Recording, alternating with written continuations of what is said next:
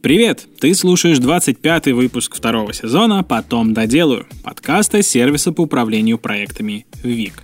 Меня зовут Александр Машков, и здесь я рассказываю, как укладываться в дедлайны, работать в команде и быть лучше. Ну а в этом выпуске я расскажу тебе про модель водопада, в чем ее плюсы, минусы и какие подводные камни там есть. Короче, да, я продолжаю разбираться в теории управления проектами и изучать методологии, методики и методы. Про Agile, гибкую методологию, я уже рассказывал в одном из предыдущих выпусков. Теперь пришло время поговорить о ее противоположности – каскадной методологии, которую также называют водопадной моделью или просто waterfall. Говорят, без знаний хотя бы одной методологии разработки бессмысленно лезть в управление проектами. Все начнет разваливаться. Waterfall — тот самый неплохой минимум, с которого можно начать. Мы привыкли мыслить последовательными категориями, поэтому каскадная методология кажется нам более близкой, в отличие от непоследовательности Agile. Впервые Waterfall представил в 1970 году Уинстон Ройс, директор Lockheed Software Technology Center, в своей статье. Но не сказать, чтобы до него про такой подход никто не знал. Все-таки структура каскадной методологии во многом заимствована у диаграммы Ганта, а она, как я уже рассказывал, уходит корнями далеко в прошлое. Просто так вышло, что славу за Waterfall Ройс, намеренно или случайно, неизвестно, присвоил себе. Согласно Waterfall, работа над проектом должна идти в несколько этапов, следующих друг за другом, от первого и до последнего. Их количество от проекта к проекту, от схемы к схеме может меняться, но суть одна – Самый первый этап – требования. Во время этого этапа определяют и анализируют требования проекта. Системные требования, требования к ПО, пожелания заказчика и так далее и тому подобное. На основе всей этой информации создают входную документацию, где описывают, что должно получиться в итоге, неважно, что это будет софт или авианосец, но не то, как именно все нужно будет делать. Короче, на этом этапе пишут первую обобщенную версию ТЗ – Затем идет этап проектирования. Когда первая версия ТЗ готова и есть общее понимание, что нужно сделать, команда приступает к проектированию. Детализирует ТЗ, согласует с заказчиком логику работы системы, описывает, что и как будет работать. На выходе этого этапа все еще не проясняется вопрос реализации, но уже становится примерно понятно, сколько нужно людей и часов на работу. Затем команда окончательно проясняет, как именно будет происходить разработка проекта, с помощью каких инструментов, языков программирования, оборудования, сервисов и так далее. Каркас, который проработали на предыдущих этапах, становится более целостным.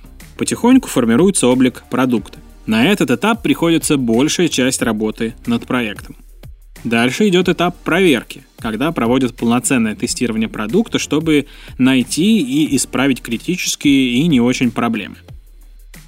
И, наконец, когда все протестировано и отлажено, переходят к последнему этапу, в рамках которого сдают проект заказчику, устанавливают, внедряют, в общем, вводят продукт в эксплуатацию. Кроме того, сюда может входить и последующее сопровождение, и поддержка, в том числе техническая.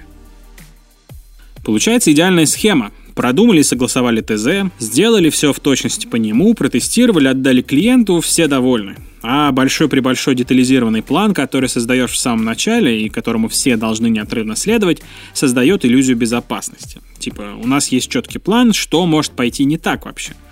А пойти не так может все. Как и у Agile, у Waterfall есть свои принципы, на которых все строится. Документы и инструкции очень важны. Следующий этап должен начинаться только после окончания предыдущего.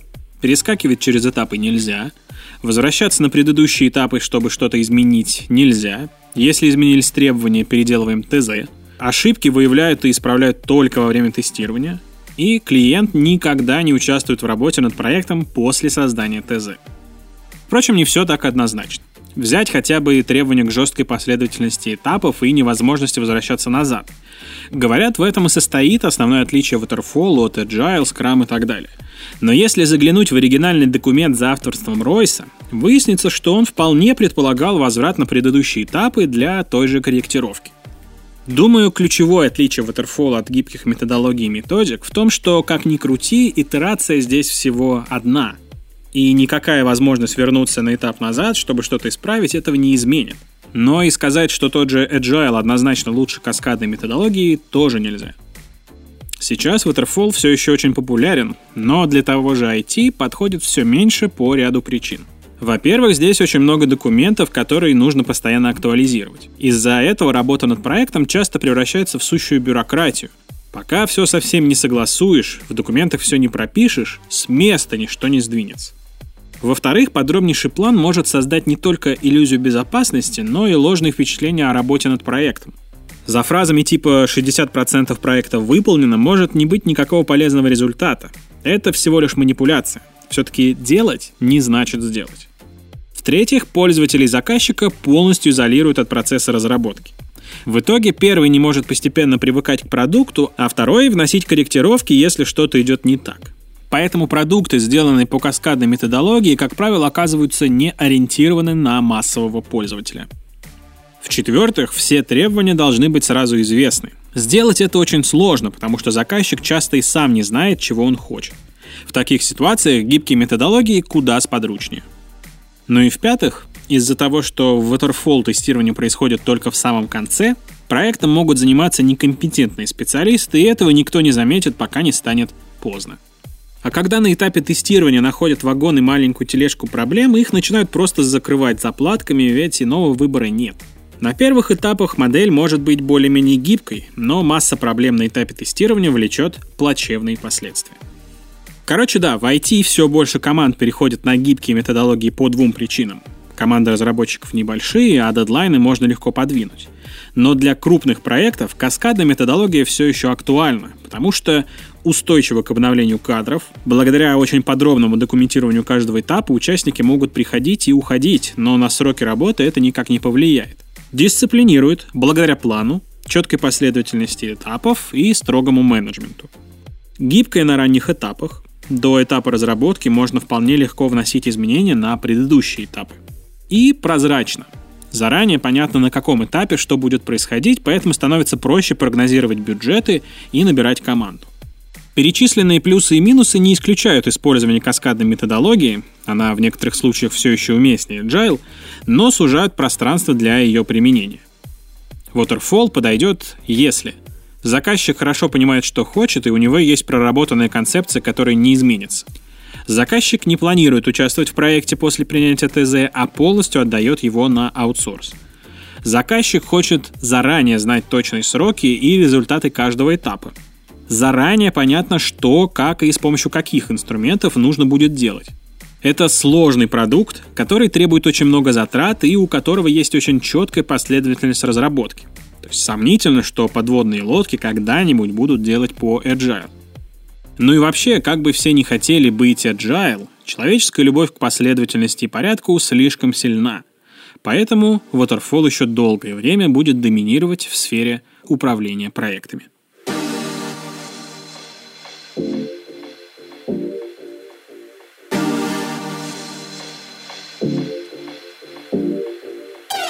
Спасибо, что дослушал выпуск до конца. Подписывайся, чтобы не пропустить новые выпуски. Делись этим выпуском со своими друзьями и коллегами. Если слушаешь нас где-то, где можно поставить оценку или оставить отзыв, обязательно это сделай. Не забывай, что у нас на сайте есть специальная страничка, на которой можно предложить интересную тему или гостя в наш подкаст. Ссылочка в описании к выпуску и в описании к самому подкасту. И, конечно, регистрируйся в нашем Task Manager. На этом все. До встречи в следующем выпуске.